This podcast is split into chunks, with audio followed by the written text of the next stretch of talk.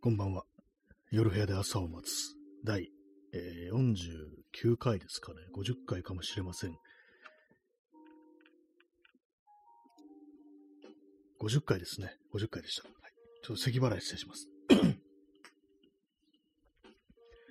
えー、本日は、えー、10月の6日、時刻は23時35分です。東京は今日は晴れでした。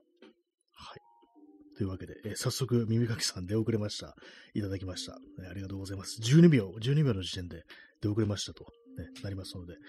この放送はそうですね、10秒の、10秒過ぎたらもう出遅れっていう感じで、かなり非常に厳しいね、こう厳格な、こう、そのスタートラインというものが設けられてるんで、こうね、10秒過ぎてしまったら出遅れましたの、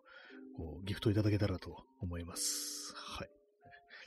えー、そしてストロングさん、出遅れました。ありがとうございます。もう1分、1分はもうね、あの、首が飛ぶぐらいのね、こう、遅刻ってことになりますからね、出遅れましたって、こう、ね、いただきました。ありがとうございます。ね、ちょっと何言ってるかわかんなくなってますけども。えチャンツさんね、初見です。ありがとうございます。ね、毎日毎日、一日一日が、こう、初見だと、そういう気持ちで生きていこうというね、そういうことを怖がたに、怖がた、声高にこうね、主張しているという放送でございますので、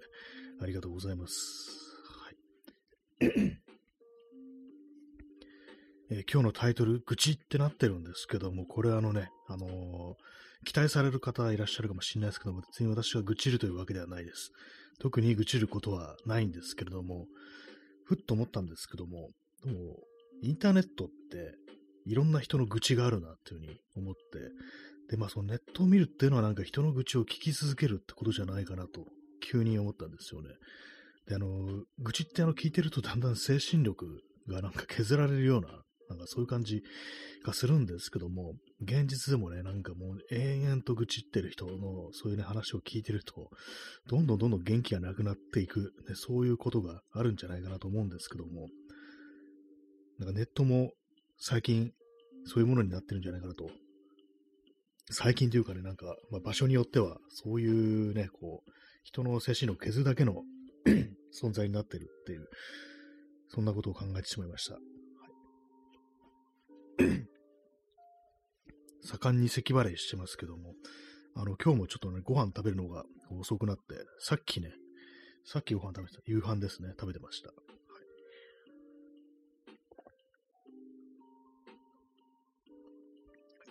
水出しコーヒーを飲んでいます。そういうわけで、こう、花金、花の金曜日をそんなね、愚痴っていうタイトルで始めるってどうなんだと思うんですけども、まあ、私自身が別に愚痴を言うわけではこうないんですけども、皆さんもね、多分ね、あの、こう、人からね、もう延々愚痴聞かされて嫌になったっていう体験、大体ね、まあ皆さんあるかなと思うんですけども、まあそれだけなんですけども、でも本当なんかあれ、ね、人の愚痴ってものはね、こう、聞いてるのがしんどいっってなりますけども、まあ私もなんかこう、この放送で愚痴ってるみたいなことはあるかもしれないですけども、あんまこう、あれですね、あの具体的なね、あのことは言ってないんで、許してっていうね、こう、感じの放送なん、放送なんですけども、なんかあのー、ひたすらなんか周りの人の悪口を言い続ける人っていうのは結構、結構っていうか、あのー、そういうタイプの人って割とこう、いるような気がするんですよ。一つのなんかあの、こう、人間関係の中に、の塊の中に、クラスターの中に一人ぐらいはいて、なんかそういうの演劇化されて嫌になるってことが私の人生で結構ね、あったような気がするんですけども、ね、皆様の愚痴のこう吐き加減はいかがでしょうか？ね、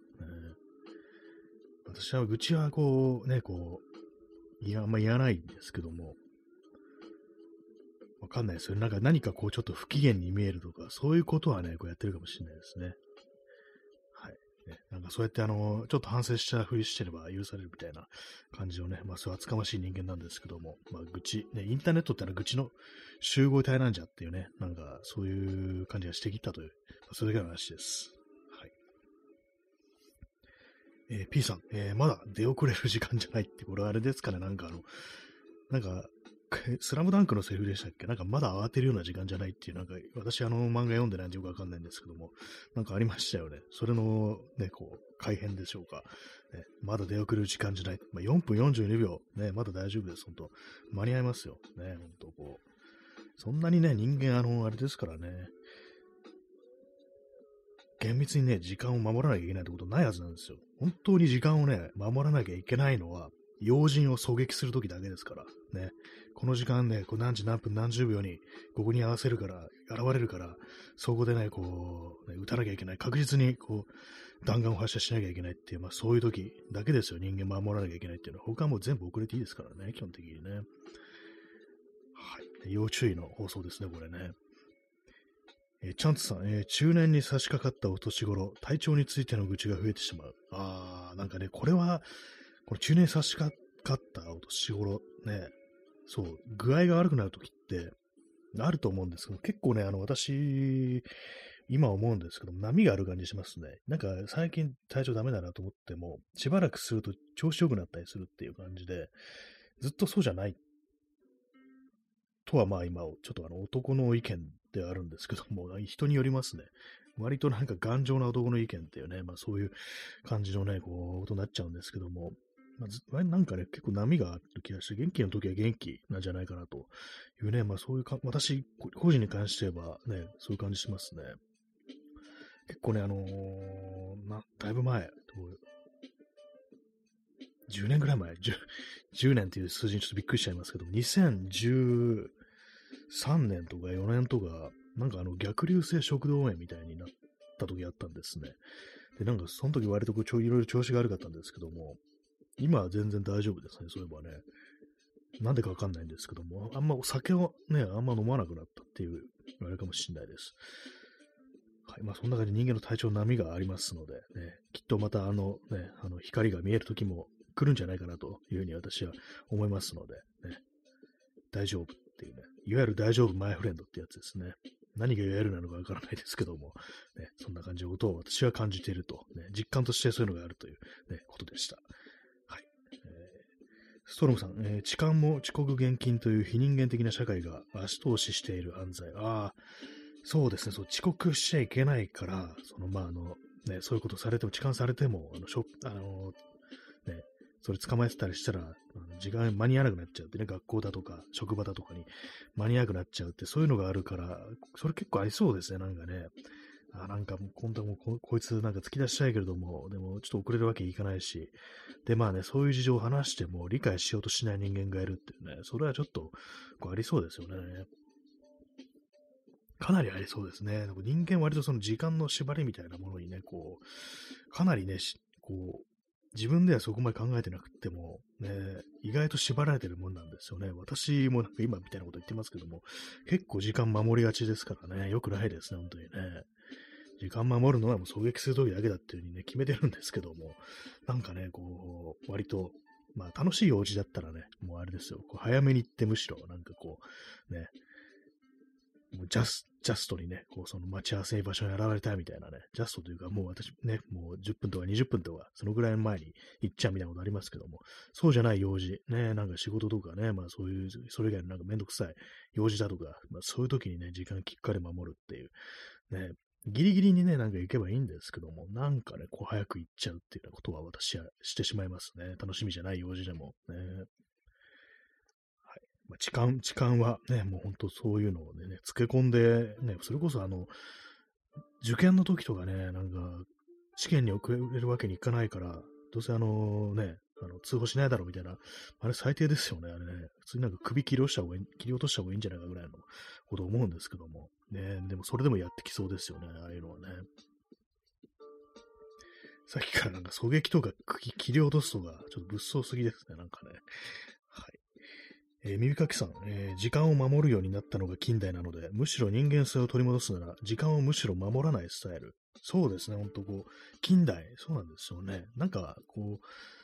おかしいんですよね。そんな時間、なんか自然ってものはなんかそんな時間きっかり守ってききませんから。ね。この時間からきっから雨降りますとか、ね、天気変わりますね。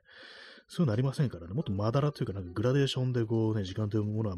こう流れていくはずなのに、なぜか人間というものはね、ビシッビシッとね、こうなんかデジタルな感じで、こう、1分1秒と分けていくっていうね、そういうおかしなところありますからね。まあ、反人間的な、反自然っていう感じですよね。地球に逆らってるのが我々人間かなと思うんですけども、ね、そういう時だったらもうむしろ守らないっていうね、あえて守らずに行くっていうね、まあ、そういう感じでね、こう行った方がいいんじゃないかなと思うんですけども、ね、って言ってる私、あの、明日なんかちょっと人とね、会う約束があって、ね、本当にそれに遅れてきたらこいつマジかっていうのもありそうですね。昨日言った通り、本当に遅れてきやがったみたいになりそうなんですけども、まあ、あの、明日は、あのね、あの楽しみな、ね、あの、催し、催しじゃないですけども、ね、こう、別に仕事とかではないので、ね、あの、楽しく、ね、こう、早く行きたいと思います。よくわかんないですね。早く行くっていうね。まあでも遅れる時もあるんですけどもね、普通にね。私はだからもう人になんかこう、この時間って言って約束しても、全然なんか、きっかり来るって思ってないで、全然大丈夫ですね。はい。えー、ストロムさん、えー、電車が帝国通りに来る。日本こそ世界一冷酷で異常な社会。そうですよね。なんか日本、他の国とかどうなんですかね。当たり前になんか、ね、来ないっていうね、ありますからね。ほんとなんか日本の特に東京とかね、なんか山手線とかほんと2分にか1本電車が来るみたいな、そういう感じですからね。ちょっとおかしいですよね。なんか、守れるはずないのにっていうね、な、ねどうやってるんでしょうか。まあ、電車というものをどうやってね、こう、操縦してるのか、運転してるのかわからないですけども、よくなんかなんできるなと思うんですけども、まあでも時折事故とか起きてますし、ね、こうだいぶ前ですけども、昔になりますけども、福知山のなんか脱線事故なんていうね、あれなんか本当にこう、その、運行がね、あれですよね、こう、通常通り行かなくなって焦って、ね、なんかこう、ああいう事故が起きたっていう、ね、話ありましたからね。で、まあ、その、電車を遅らせると、なんか日勤教育とか言って、なんかあの拷問みたいなこと、拷問じゃないですけども、なんかね、もう非常になんかこう、精神的に追い詰められるような、そう研修みたいなのさせられるっていうね、それが招いた悲劇だっていうね、なんかそういうのありましたからね。客の方もね、なんか、こう、絶対来いとかいうのが、まずおかしいし、ね、社会ってものがね、ビシッとなんか時間を守った人間だけで、こうね、あの、回しているっていう考え方自体がおかしいんで、そこからまず何か、変えていかなきゃいけないかなと思いますよね。えー、耳かきさん、ね、運転手がトイレにも行けない地獄ってなりましたね。なんかね、これ結構ね、たまになんかそう、新幹線の、ね、運転手の人がね、なんかこう、前なんかニュースありましたよね。トイレ行っててなんか遅れたっていうね、ほんとなんかね、そう、ね、うんこだぞっていうね、話ですからね、そんな、お前、ね、こう、我慢してみるかっていう話ですよね、そんなね、だったらね、って感じですよね。おかしいですよね。トイレにも行けないっていうね、それ人権ってものがないわけですからね、そんなのってね。トイレに行く自由ってのは本当すごく大事だと私は思いますね。えー、P さん、えー、厳罰的日勤教育の結果が福知山線の事故。ね、そうですよね、あれね、日勤教育という、なんか名前だけ聞いたらね、あの、日曜日の日に勤めるに教育ですけども、ね、なんかよくわかんない言葉ですけども、実態はね、なんかほんとなんかこう、ハラスメントっていう感じっていうか、なんかすごい追い込まれるっていうね、なんかものすごい反省文書かしちゃいだとか、なんかね、ほんと人格否定みたいなね、なんかそういうことをされるなんていうね、それを恐れてあんなことが起こったみたいな話ありましたからね。ストロムさん、えー、兵庫での肛門圧死事件もパンクチャルな社会の起こした殺人。あ、そうですね。これもだいぶ昔のニュースですけども、ね、あのー、肛門、学校のもんです。アヌスではないです。ね、そこでなんか、今ふざけるとこかって感じですけども、ね、まあその、まあ、遅刻ね、しそうだって感じで、その女生徒でしたね。女子生徒がなんかこう、もう駆け込んできたところで、まあその教師がね、そこを、はい、アウトって感じで、こう、肛門をね、ガラガラって、結構重いね、あの、鉄のもんですよ。あの、よくね、学校に入れちゃりますよね。あの、ガラガラと閉めたら、その頭をね、こう、挟んじゃって、死んじゃったっていうね、非常になんか恐ろしい、こう、話があったんですけども、ね、なんかこう、何なんですかね、あれね。何の意味があるのかなって感じですよね。もう、目の前に来てんだからって感じですけども、ほんとなんかね、あれやっちゃったあの教師は、あの後どう、どうなってるんですかね。まあ、まさ殺そうと思ってやったわけではないかなとは思うんですけども、かなりね、こう、なんていうか、めちゃくちゃになりますよ、本当にね。なんでこんなことで、本当死ななきゃいけないし、ね、死なせなきゃいけないんだっていう話ですからね。コーヒー飲みます。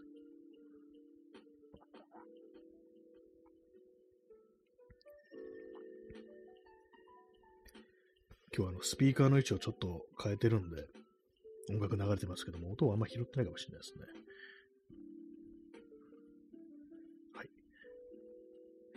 まあそんな結構あれですね。あの、うっかりするとこういうシリアスな話になしてしまいますね、私もね、なんか。えー、そう、時間を守るというそう話でしたね。なんか。えー、耳かきさん、えー、絶対毎日ストレス解消感覚で肛門を思いっきり示したと思いますね。ありそうですね、それなんかね、ほんとこう、嫌な教師いますからね。こう、なんか私の、私の頭の中で、これ全然調べてないんですけど、なんか勝手になんかあの、体育教師ってことになってるんですけども、どうだったんですかね？わかんないですけども。まあ、なんかこの肛門ね、こう、あれ本当重いですからね、あれね、すごくね、あんなんで、こう、頭ね、挟まれたら確かに、こう、死んでしまうよなっていうね、ことですよね。私も学校通ってた頃は、そんなに、そうですね、遅刻はそうはしてなかったですね。遅刻するならサボるみたいなことありましたけども、それはまあ、それでね、まあ、問題ではあるかなと思うんですけども、えー、遅刻はあんましなかったですね。まあだ、だからなんだって話ですけども、えー、遅刻を取り締まる側だった時ありますね、私ね。こう、あの、学級委員だったんですよ。なんか意外って思われるかどうかちょっとわかんないですけども、で学級委員だったんで、そうするとそういうのやんなきゃこういけないんですけども、なんかね、私はあんまこう、その時、あのまあ、融通きかなくって、割となんか、はい、アウトみたいなことやってたような気がするんですけども、ガラガラっと閉めてはなかったですね。はい。たまになんかそのこと思います。なんかあの時、ね、あの時の自分はなんかすごくこう、なんか融通きかないっていうか、なんかそんな人間だったような気がするっていうね、実際はどうなのかわかんないですけど、なんと私の記憶なんですけど、主観的な。ね、今、なんでこんないい加減になったんだろうっていう感じですね。えー、P さん、えー、指導ありがとうございますって、これ、アキラですね。アキラで有名なシーンですね。こう、あのなんか、生活指導の教師がね、こう、金田たちをこう集めて、ね、こう、指導行くぞって言ってね、あの、向きぶん殴るんですよね。それでまあ、ぶん殴られた、あの、えー、金田たちが、ありがとうございましたって言って、言って、こう、まあ、解散ってなるんですけども、その後、あ、そうですね、こうストロムさん、いつか勝負しやっかなってね、こう、まだ悪態を作ってよね、こうそういうのありましたね、本当にね。なんかあんだけ底不良のね、あの、金田たちが、あの教師に対してはなんかやり返してないっていうね、あの先生どうなったんですかね、あの、あの後死んだんでしょうね、多分ね、普通にね。あの世界のなんかほんとね、序盤出てくる人ってほとんど死んでるんでしょうね。なんか、こう考えると、なんかすごいあれな気持ちになりますけども。ね学校の先生たち、ねこう、彼らたちになんかね、車ボコボコにされたなんかの通りすがりの人とかね、みんな死んでるんでしょうね、あの世界ね。えー、耳かきさん、えー、学生に学生を枯らせるのはかなりの地獄を見ますね。そうですね、本当にね、これね、考えてみればおかしいですよね。なんでね、学生が、生徒がね、なんかそんなことするんだって感じですけども、なんかやってましたね、本当にね。なんであんなこと、なんで、なんで学級委員なんかやってたんだろうと思ったんですけど、やらされたんですよね、なんかね。やるやついなくって、なんか私が推薦されるって形でね、めんどくさいなって感じだったんですけどもね。ストロムさん、えー、このラジ島がお前らの最後のチャンスだってね、これも、これもあいつのセリフですね。あの、教師のね、生活指導のね。なんか、そう、あれはなんかほんと結構、素行不良のね、こう、生徒たちね、が集められた、そういう学校だっていうね、ことでね、なんか、ここがお前らの、ね、最後のチャンスだって言ってましたけども、ね、まあそんなこと言った先生たちも後でみんな死んだんだろうなっていうね、そう考えるとなんかね、こうメローな気分にこうなるなと、そんな感じになりますね。コーヒー飲みます。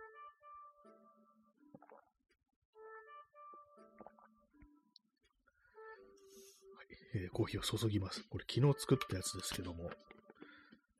一日経つとなんか深みが出てくるような気がしますね。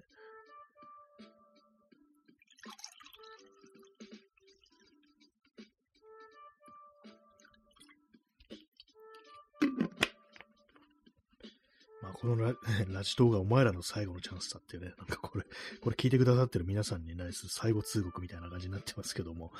ね、最後のチャンスなんでしょうか。ねえー、時刻は23時54分ですね。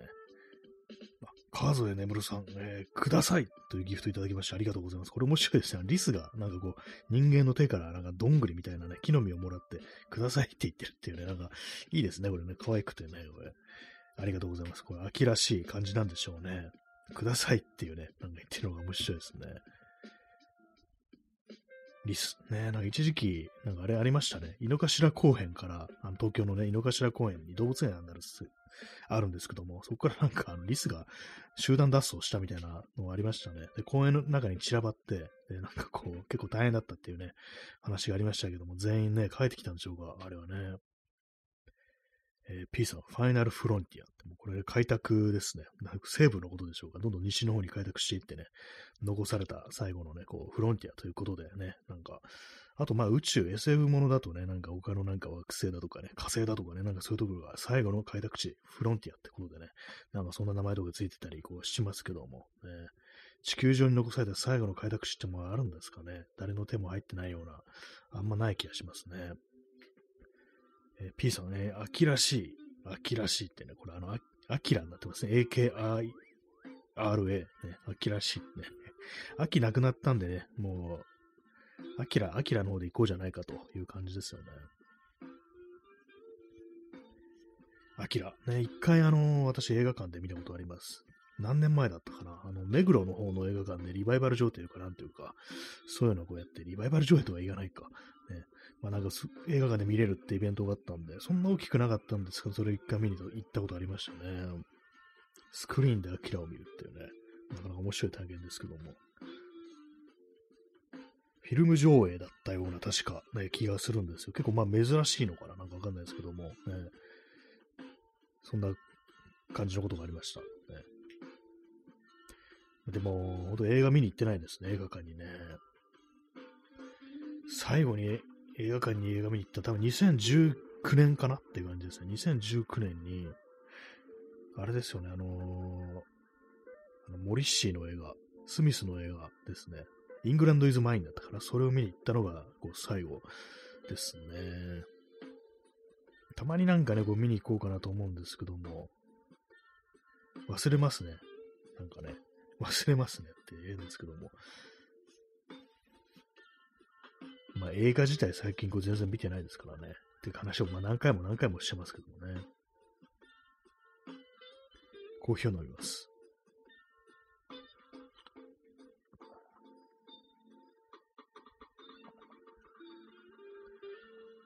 まあ、そんな、あのー、今日、愚痴というタイトルなんですけども、他人の愚痴を聞かされるというこう体験ってね、結構あるかなと思うんですけども、何ですかね、あの、愚痴みたいなものを言わなきゃね、なんかこう、しんどいみたいな時ってのあると思うんですけども、やっぱなんかそう、こぼし方ってものがやっぱり重要かなと思うんですよね。なんかやっぱりね、普通にストレートになんかね、愚痴り続けると、ね、かなりきつくなってくるみたいなこうことがありますからね。あ、耳かきさん、延長していただきました。ありがとうございます。そして、あの、ストロムさん、30分延長チケットありがとうございます。すごい、すごいなんか貴重な、ね、30分延長チケット、まさしくですね、延長しての後に延長チケットいただけるとは、これはすごく嬉しいです。ありがとうございます。ね、こう、今本当貴重ですからね、これでね、ありがとうございます。じゃちょっとね、今日ね、この30分延長チケットを使わせていただこうかなと、早速思います。ありがとうございます。ね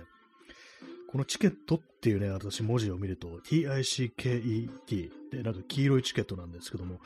なんかいつもチキンナゲットを思い出してしまうっていうね、なんか何言ってるんだって感じですけども、この、このね、あの、絵を見ると、イラストを見るとね、思い出すんですよね。ありがとうございます。もうチキンナゲット、ね、あの、早速使わせていただきたいと思います。ありがとうございます。はい。まあ、そういうわけでね、今日、本日、ね、あの23日じゃないや、えー、10月6日ですけどもね、23時58分ということで、もうそろそろ今日ね、10月6日が終わろうとしてるということでね、10月の1週間、最初の1週間がもう終わるのって感じで、ちょっと冗談みたいな感じしますけども、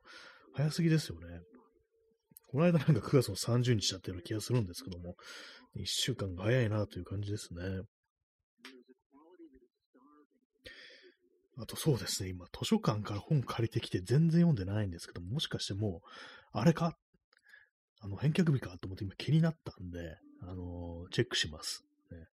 利用紹介ってものがね、これネットからできるんですよ。えー、あ、まだ大丈夫でしたね。全然大丈夫でした。まあ先でした。ね。もう全然本もなんかもう全然読めてないですね。本も読めてないわ、映画見れてないわって感じで何をしてるのかというと、インターネットで他人の愚痴を見ているっていうね、こう感じですからね。本当なんか無駄なことしてんだと思うんですけども、よくないですね。まあ、そんな感じなんですけど、今日なんでね、あれですよ。あの、なんで、あの、ご飯食べるのが遅くなったかというと、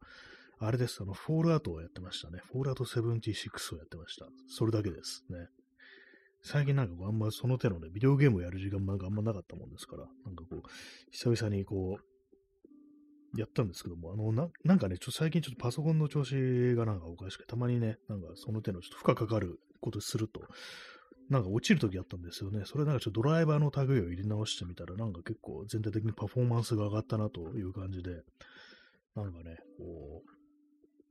そういうことがあるんだなと、今更思いましたね。結構なんか昔と比べたら、なんかこのコンピューター、パソコンってものが割と安定的にこう運用できるような感じになって、あんまりね、こう、こう工夫を凝らすってことしなくなってたんですけども、ね、でもたまになんかそんなことは必要なんだなと思いましたね。まあね、そ知らんよって話ですけどもね、そんなのね。はい。えー、ちょうど今、0時になりまして、ね、こうあれです。あの、10月の7日になりました。ね、7日といえば、ね、何も思いつかないですね。何でしたっけ、ビートルズの曲で、ね、セブンデイズ、いや、ハードデイズナイトかって感じで全然違いますね。あの、何のあれも、あのね、あの、痕跡もありませんでした、セブンの。ね、そういえば、セブンって映画ありましたけども、デビッド・フィンチャーの、ね、無理やりですね。あの映画見たことないんですよね。見たことないわけじゃないんですけども、フルで通して見たことなくて、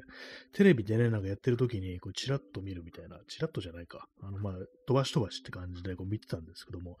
割と映画なんかそういうのありますよね。結構その名作に限ってそういう見方をしてて、結局なんかあの、全然ね、こう、見えてないみたいな、そういうことがありますね。えー、ちょっと延長しますね。忘れないように、ちょっとあの、じゃあ、ありがたく使わせていただきます。はい。30分延長しました。はい。えー、P さん、セブンデイズ・ボー。あ、これあれですよね。何でしたっけ？あのー、僕らの7日間戦争ですよね。結構昔の80年代ですかね、あれね。映画ですよね。私、それなんかそうテレビで見たことありますね。これ結構面白かったという記憶がこう、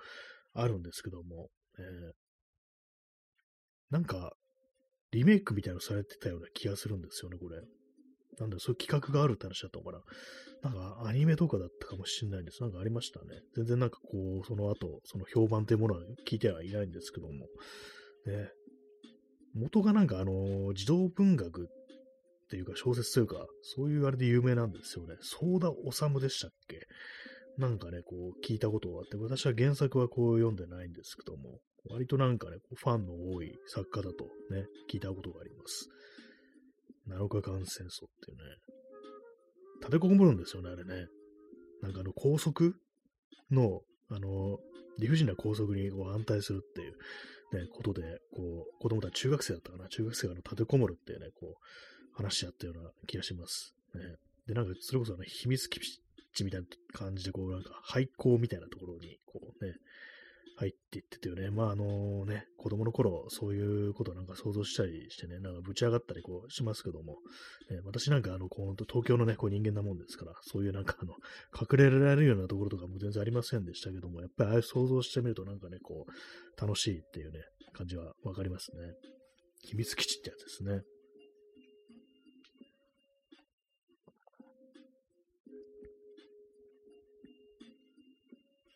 なんか続編もあったような気がします。その7日間戦争は。ね、なんか、2作目。ね、内容わかんないですけども。えウォーですからね、こう戦争ですよ、ほんと。ね、血が流れる。血が流れてなかったと思いますけども。ね、ウォーという言葉を使うっていうね、なかなか重くはありますけども。ね、なんかあれ、戦車とか出てきたような気がするんですよね。ちょっとかなりもう子供の頃見たんでね、覚えてないんですけど、僕。なんか旧日本軍の、なんかあのね、なんかあ置いてあったみたいな、なんかそんなのがあった。そんな展開あったような気がするんですけども、考えてみれば結構すごいですね、なんかね。動くのか、なんか動いてたような気もちょっとするんですよね。なんか全部なんかもう気もするでなんか話を進めるなって感じですけども、旧日本軍かってなると、ね、まあなんかこう、非常にまあそういうのね、陰惨な記憶と結びついてるもんですから、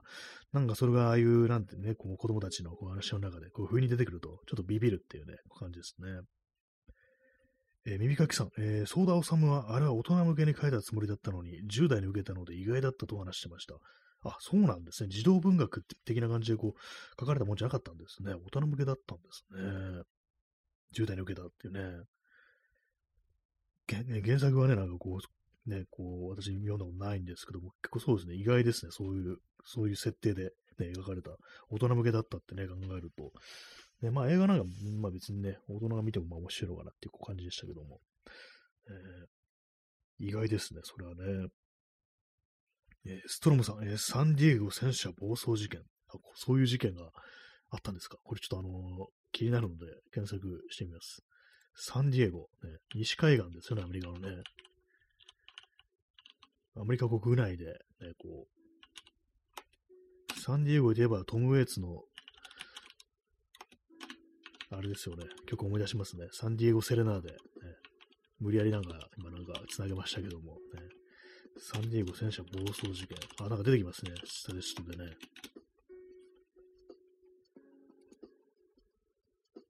ウィキペディア上がりました。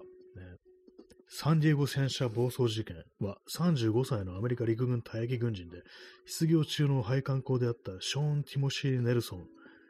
がメタンフェタミンの影響を受けて1995年5月17日カリフォルニア州サンディエゴのアメリカ合衆国周辺兵器庫から M60 パットン戦車を盗み出して暴走し、警察に射殺されるまで、車、消火栓、信号、キャンピングカーなどに対して破壊の限りを尽くした事件。こんなあったんですね。ちょっと知りませんでした。すごいですね、これね。しかもね、こう盗み出したっていうね、そんな、あの、これね、こうグランドセフトートってですね、これね、いわゆるね。いわゆるじゃないぞって感じですけども、本当なんかね、その映画とかね、ビデオゲームみたいな、なんかそういう展開のこう、ことがあったんですね。すごいですね。よくね、周兵のね、兵器庫ってことで、まあ一般的な軍のあれではないってことで、なんか古いんですかね、M60 ってね、パットン戦車っていうと、第二次大戦とかで使われたものじゃないかなと思うんですけども、にしてもなんかこうすごいですよね、これね。アンメタンフェタミンの、まあ、シャブですよね。覚醒剤っていうことですよね。えー、耳かきさん、えー、僕らシリーズは結構出てますね。中学の頃面白くて結構読みました。相談さんも今調べたらもう95歳でびっくりしました。僕らのなん、ね、こう、7日間戦争以外にも、僕らシリーズかっていう感じで結構出てるんですね。僕らシリーズがあれなんですかね、結構みんなあの大人向けに書かれた感じなんですかね。でも中学生の頃でも結構面白くて読めるという感じで、ね、僕らの、ね、僕らシリーズ。95歳なんですね。今じゃあもう、あれですね。今もまあ、あの、ご存命という感じなんですね。で結構、なんかもう少しあの私若いイメージがあったんですけども、ね、今、ソーダー様で検索したら僕らシリーズ全29巻で出てきて、そんなに続いてんだっていうね、感じですね。あソーダーサム、1928年生まれです。95歳ですね。今もごご存命ということでね、まあ、28年となると、ね、まあ、終戦時、ね、戦争ね、こう体験してるので、終戦時はまあ、中学生ぐらい、中高生っていう感じですかね。今こうざっと見てるとなんかすごいたくさんのね、こう出てたりして、一番新しいのはあれですね、2021年で結構出してますね。一昨年ね、なんかこう、著作出してるって感じでね、なかなかすごいですね。タイトル、ずっと1年生、トラブル解決大作戦っていうね、角川翼文庫から出ております。2021年に、ね。なかなかこれは、本当すごいですね。未だになんかこう、現役っていう感じですよね。95歳で新しい話をかけるってすごいなと思いますね。僕らのシリーズ、あ僕らの、僕らシリーズの一番新しいやつは2017年の僕らの都市伝説ってかなり最近っていうね、なんかすごいですね、これね。結構なんかあの、あれですよ、これ、1年に2回出てる時あって、すごいですね。精力的ですね、この、ね、年齢でね。あ、なんか2年 A 組探偵局シリーズってのがあるらしいです。それと僕らシリーズは別みたいですね。僕らのな、僕らの7日間戦争が一番最初の僕らシリーズっぽいですね。しかもあれですね、これ、あの、東京の話なんですね、このね、原作。東京下町の中学校に通うってことで。で、廃工場に立てこもるんですけども、荒川河川敷っていうね、まあ昔だからまあそういうのもあったのかなというね、なんかさっき東京だからそんなんないって言いましたけども、意外と東京が舞台だったというね、感じですね。最初ね、僕らの七日戦争、一番最初のね、やつは1985年ですね。なるほど。ね。95歳で現役ってのはすごいですね。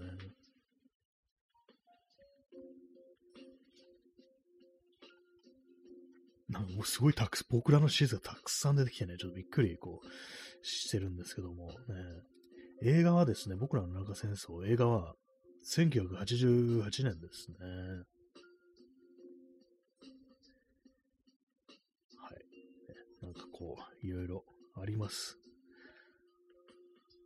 でもまあ映画化されてるのは、この7日間戦争シリーズだけなんですね。他はまあ映画化されてないみたいですね。2ありますね、やっぱりね。1991年に7日間戦争2がこう出てますね。えー、右書きさん、えー、宮沢りえのデビュー作でしたっけ？あ、デビュー作なんですね。確かそう、出てた記憶がね、こうあるんですけど、私、宮沢りえね。そうですよね。ね、時代的に、88年ってなると、まあ、ちょうどそんな感じぐらいなんでしょうね。最初に映画出ましたみたいなね。ありそうですね。えー、P さん、えー、僕らの7日間戦争、勝利して日常に帰還できるあたりが現代のおとぎ話感が。まあ、そうですね。あのー、ね、普通に考えたら、あれですよ、もう最後のシーンで、まあ、の戦車に乗ってね、子供たち出てきますけども、そこをね、あの、警官隊が待ち構えてて、あれですよ、みんなあの、アサルトライフが火を吹いて、もう蜂の巣になって、蜂の巣になるシーンはないんですけども、そのね、あれですよ、ストップモーションでピタッと止まって、そこであの、そこにあの、銃声だけがね、こう被さってくるっていうね、そういう終わり方をするっていうね、それはアメリカンニューシネマだろうって感じですけども、ね、まあ、わかんないですよ。子供でも容赦なく撃つっていう、そういう展開がリアルかもしれないですけども、ね。そうですね、まあそう、勝つっていうね、なんかそう、撤回させるっていう拘束、なんかそんな話でしたよね。まあ、なん、なんですかね、こうリアルにこういうんだったら、どうなんですかね。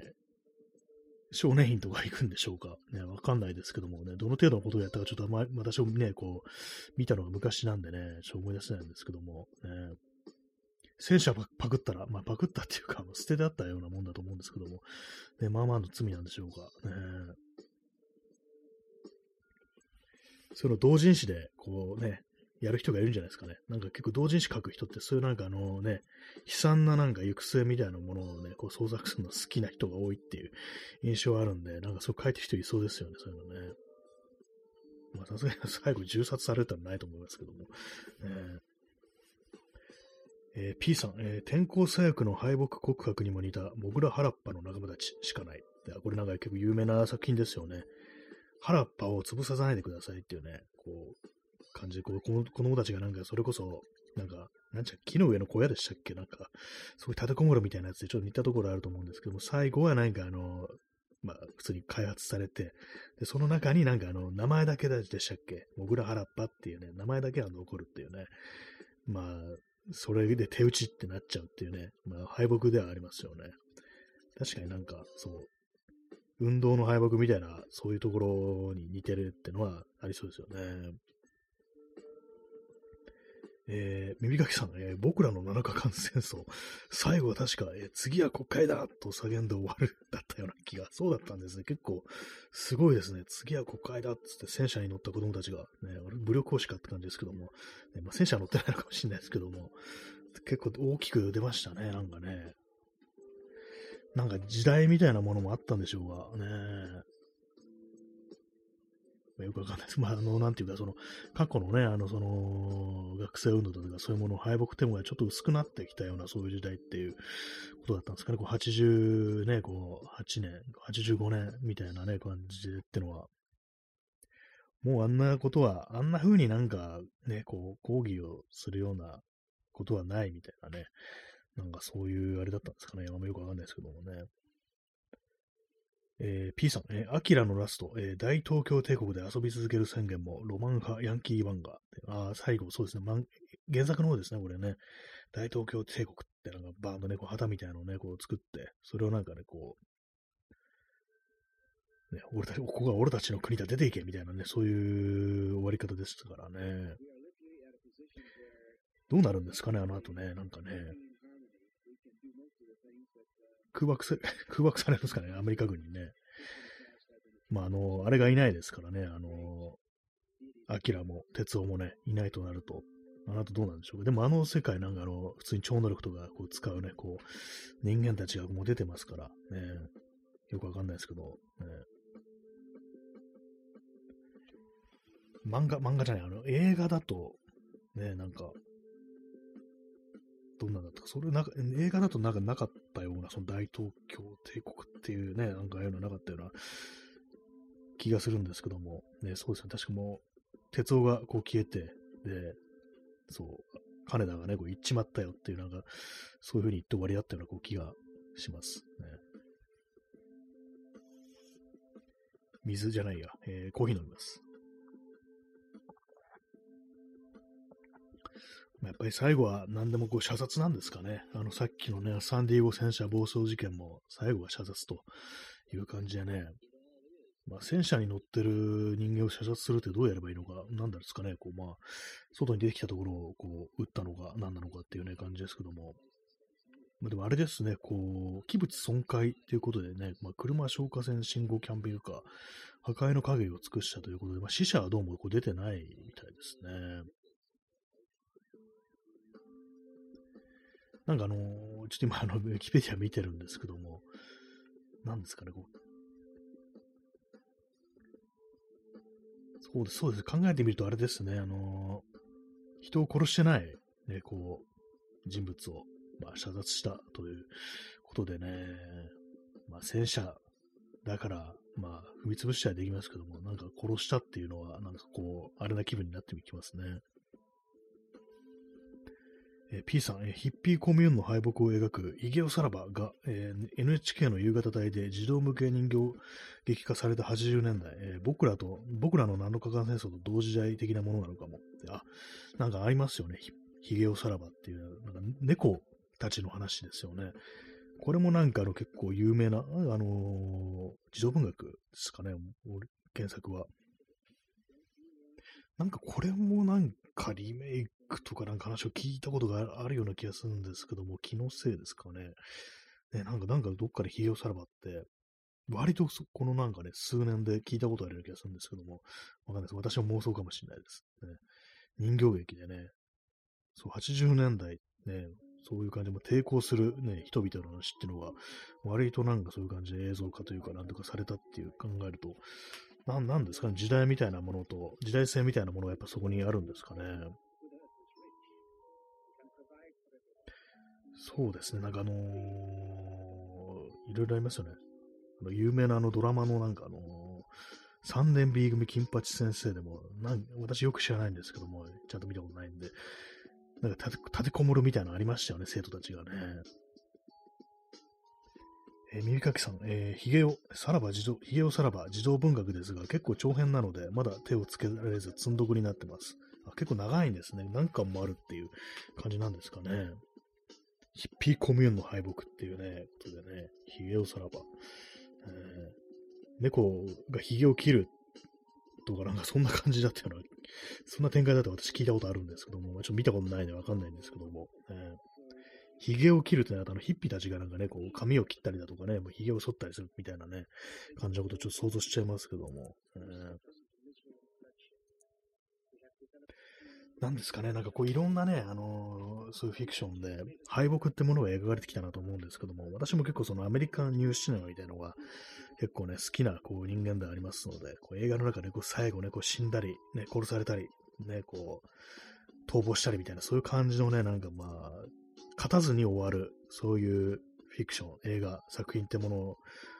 結構まあ見てるはいるんですけども、ああいうものを好んで見ることによって、なんかあのね、なんかあの人格形成にどういう影響があるのかな、たまに思うときがこうあります。なんかね、こういろいろやるけれども、思うけれども、なんかこう、負けるだろうみたいな、なんかそういう感覚が常にあるっていう、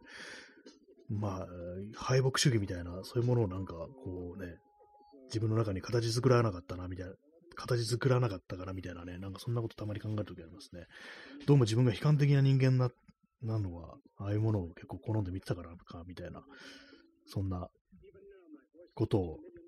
年一ぐらいで思うときがあります。ねまあ、最後ね、あれですけどもね、蜂の巣になって死ねればいいんですけどもね、現実そうはいかないって感じでね、とっ捕まっちゃうみたいなね、こう感じですからね。まあでも、本当なんかアメリカとかだとね、銃社会みたいなところだと本当になんか最後ね、自ら命を、ね、絶ってなんかこう、人殺しまくった後なんか自分死ぬみたいな、その本当、しょっちゅうしょっちゅう起きてるって考えると、なんか本当恐ろしい国だなと思います。ね、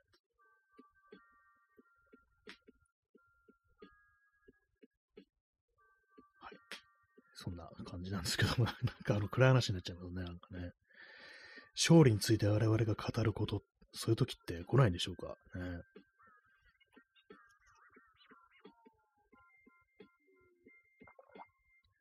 はい。コーヒーを注ぎます。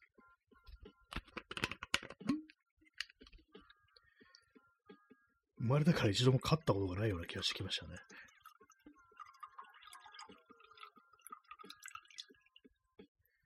まあでも、あれですよね。こう、富野義行って人が言ってましたけども、ね、子供たちに絶望を語るなっていうね、ちょっとそれは気をつけたいなと思います。語らないようにしようと思います。自分の中だったらね、これいいんですけども、ね。はい。ね、なんかこういうになんか、ね、なんかダウナーな話になってますけども、ね、本日は9名の方にお越しいただき、ね、我慢強い方が6名残ってらっしゃるという感じでね、ね、ちょっと暗い話をしてしまったので、ね、人が去っていったのかなってこと思うんですけども、こういうところが敗北主義だぞみたいな、ね、こと思わなくもないんですけども、まあ、愚痴というタイトルでね、おそらく皆様愚痴を実は聞きたかったんじゃないかみたいなこと思ったりするんですよね。割となんかこう、ね、愚痴っていうのは、あの、ある意味人の悪口みたいなね、なんかこう、そういうふうにもね、こう、見れますから、なんかこう、自分の気持ちがなんか荒れてるとき、すさんでるときってのは、人のなんか悪口みたいなこと言ってるそういうの聞きたいみたいなね、そういう気持ちになるときありますよね。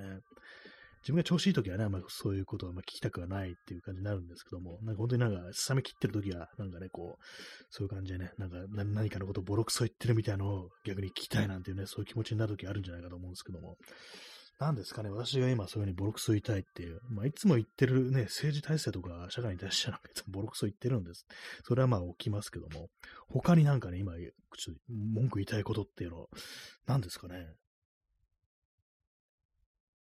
出てこないですね、なんかね、こう、本当なんかまあ、どうでもいい、普段の日常のね、ちょっとした愚痴みたいな、そういうこと、ね、なんでしょうか。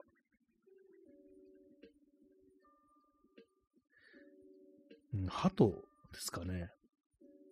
近所に鳩がね、なんかいっぱいいるところあって、そこすごい鳩の糞がいっぱい落ちてるんですけど、まあそれぐらいですかね、なんかね。それ、動物にね、何言っても仕方ないんですけども、ね。な本当すごいんですよ。ね、こう、まんまね、人の取らないところだってあると思うんですけども、ね、まあ、それを、それをなんか見越して、なんか鳩たちも集まってるのかなと思うんですけども、なんかここすごいな、いつも。鳩の糞って思ってね、なんか、それだけなんですけども、ええ、耳かきさん、えー、前に作家が、つぶやきというのは愚痴の短縮系だと書いてました。ああ、つぶやくってのも大体そうですよ。確かになんか、ね、こう、喜びのつぶやきってあんまないですよね。本当なんかね、あの、クソとかね、チッとかね、なんかふざけんだとか、なんかそういうのこそ結構つぶやきなのかなと思うと、やっぱマイナスですよね、つぶやきってね。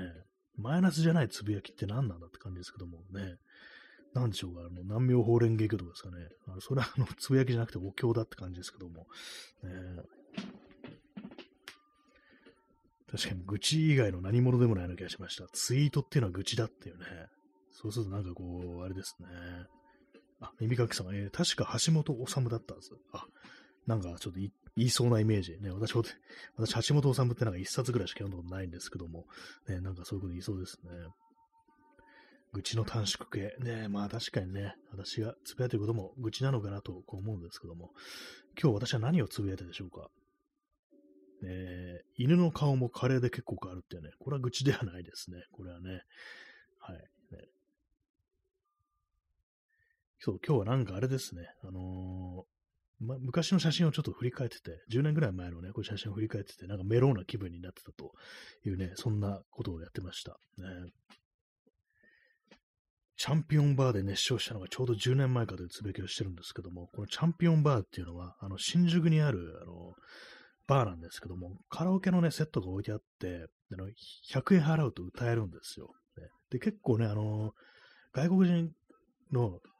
お客さんが多いっていうお店で、で、まあ、いろんな人がね、あの、思い思いのそう歌を歌ってるって感じのバーなんです結構まあ盛り上がってて、私行ったのも本当なんかね、最後に行ったのが2017年とかですかね、もうだいぶ前なんですけども、ね、なんか本当になんかこう夏だったんですけども、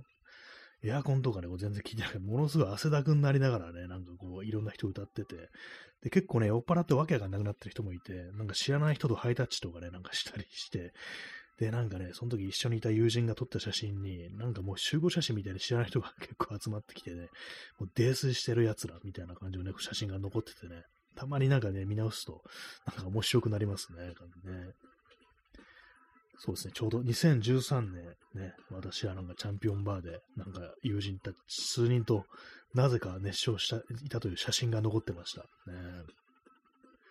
確か歌ったのが、あの、クールスの、あの、シンデレラ・リバティっていうね、曲なんですけども、確かそうだと思います。私、あそこで歌を歌ったのっても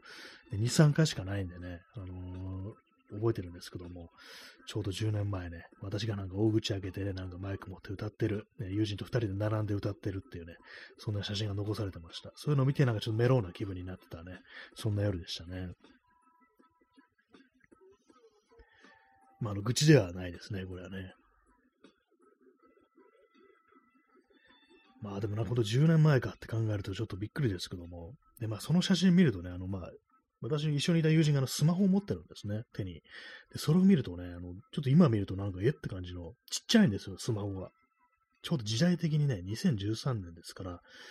まだね、iPhone5 とか出てなかったかもしれないです。iPhone4S とかだったかもしれないですね。その時代だと思うんですよね。ちっちゃいと思いますよ、本当にね。なんか、スマホって昔ちっちゃかったんですよね。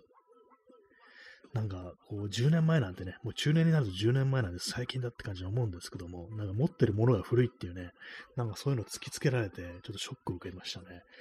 うわ、ちっちゃいなっていうね、なんか昔ちっちゃかったようなスマホってことをね、思っちゃいましたね。私もなんか今年の7月にね、あのスマホ新しいのにして、結構大きいやつにしたんですけども、一つ前のやつね、まあ今はなんかこう音楽聴くのとかに使ってるんですけども、たまにね、なんかこう持つと、ね、あ、ちっちゃいな、スマホって感じで。で、そのね、それよりさらに前の iPhone とか、ね、こう、ね、もうどんどんどんどんね、こうちっちゃかったはずなんですよね。どんどんちっちゃかったって変ですけども、ね、古けば古いほど、その手ちっちゃいなっていうね、なんかびっくりしました。ね、なんか写真に写ってるね、こう、その人々が、こう10年経って、ここからがプラス10歳かっていう感じでね、なんかね、衝撃を受けましたね。あれから10年が経ちね、誰もがね、一様にね、10年を重ねたというね、なんかこう、まあ、これ私のなんかこの、あれですよ、ツイッターのね、こう、相互の方がね、時折なんかそういう感じのことをつぶやくんですけども、なんかこう、しみじみとしてしまいますね。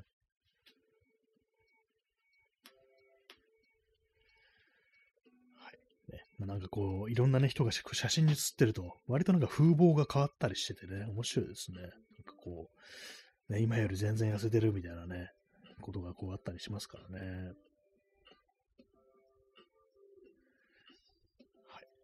まあ、そんなことが、写真というものをね、見るとなんかそんなね、なんかメローな気分になるよなというね、話でした。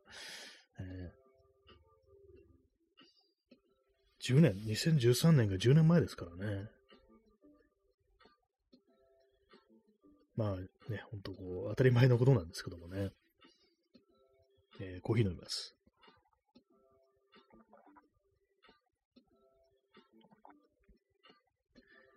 今日は天気の話をしてないですね。今日の、ね、気温は何度でしょうか ?27 度かな？あ、今日ですね、ど、えー、あ、もう日付変わったから今日のが出てないですね。明日の気温はですね、えー、25度ですね。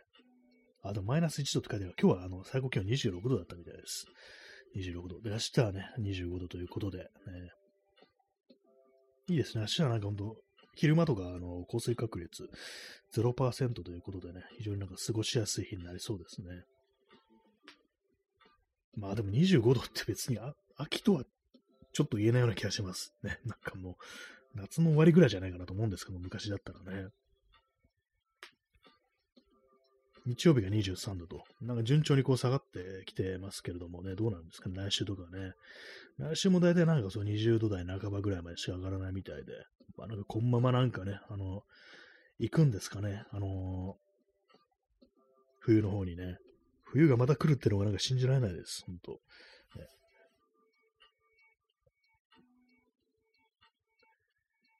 い。まあそんな感じのことを考えてます。今そんなことばかり考えてる。慰めてしまわずにっていうね。何回同じこと言うんだって感じですけども、これあの、小沢健二のね、あの、ある光っていうね、曲ですね。はい。えー、時刻は0時31分ですね。10月の7日の0時31分ですけども、ね、今日タイトル、愚痴というね、タイトルにしておきながら、ね、こう、ね、愚痴はそんなに言ってるないですね。えー、P さん、えー、壁で冬を監視してます。壁、壁っていうのはこれ何でしょうか？あれね。なんか私今、あの、監視塔みたいな、ね、ベルリンの壁みたいなのちょっと想像しちゃいましたけども、そういうところでね、なんか、そう監視するタワーみたいなのがあって、そこからなんかこうずっと見張ってるっていうね、いわゆるね、こう、見張り塔からずっとっていうね、これあの、ボブ・ディランの有名な曲でこうありましたけども、なんかそれをちょっと頭に思い浮かべました。ね、そう、壁を見る、壁を観察することによって冬を、ね、なんかこう、冬の訪れをなんか察知するのかなっていうね、なんかそんな感じのことを思ってしまいましたけども、ね、冬、本当に来るんでしょうか。ね、まあ、去年はまだまだね、この時期、私は半袖でした。T シャツでしたね。しっかり写真残ってますから、T シャツの私がね、まだ全然ね、あれ、それで行こうと思ってます。昨日もなんかね、ちょっとね、あのー、夜歩いたんですけども、本当ほんのね、10分15分ね、出た瞬間はね、あの、ちょっとね、あれかなと思ったんですけども、肌寒いかなと思ったんですけども、歩いてるとやっぱ普通に全然大丈夫ですよね。えー、P さん、えー、ゲームオブスローンズってこれあれです、海外ドラマですよね。海外ドラマってなんかそういうようなあれがあるんでしょうか？よくわかんないですけども。壁で冬を監視する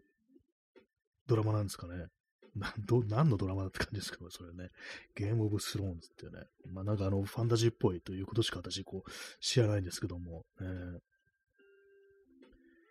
終了まであと2分。リスナーにお礼を伝えようっていうね。最後にお礼を伝えるとき、私は何と言ってね、こう、何と言おうかなと思います。もう最後になりですよ。